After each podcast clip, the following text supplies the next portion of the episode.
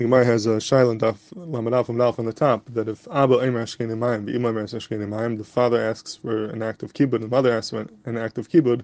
Ezman Kedem, which one comes first? And the Gemara answers, Amarle hanach v'dimacha asay kibud avicha, sha'ata v'dimacha chayav l'kibud avicha. So it's like the Gemara, the kibud Av comes before kibud em because ata v'imacha chayav l'kibud avicha. Therefore, the father comes before the mother.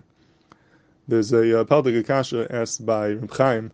Reb Chaim asks that there's a svara to say that the mother should come before the father, because we know that we never know if a person's father is his father. Maybe it wasn't his father. Maybe his mother was mezaneh with somebody else. The only reason we know that the father is because of the klal of Rov Bi'ilas Achar Ha'baal that tells us that this is mistama, the father. The mother, on the other hand, we know for sure his mother is his mother, and the ima is ima vadai.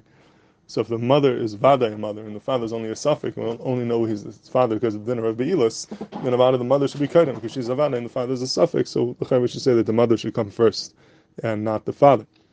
And the Chaim Salvechik said about the Keteretz, he says, really, I'll be svara, I'll be that cheshbon, the mother should come first.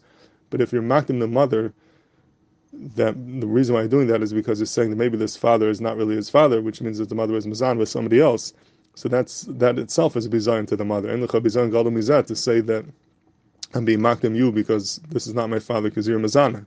So by trying to be mechaber her, by being mocked at her, you end up being mevazah herself out of the din hazeh. You have to give it to the father, not the mother, because it would not be kibud by being mocked at the mother based on the din of Be'ilas Achar Ha'baal because in the chabizayon gadol mizeh. That was the shtiklatay that Reb Chaim said. Luli dvarav, I would think that maybe the kasha is not so shver to begin with because if we say that it's true, we don't know if the father is the father or not, but at the end of the day, if we have a psaq that it's aviv because of Rov Bi'ilas Achar Ha'baal, there's din of raiv and Igobasa raiv, so that's halach, and how the halach is Igobasa raiv. So in Mechitaisi, that there's a din adifus or a din kedima that we should give it to the mother over the father because we don't know for sure that this is aviv. The ma'aseh of raiv paskin that this is aviv, that's the halach. Halach psuk is it's aviv.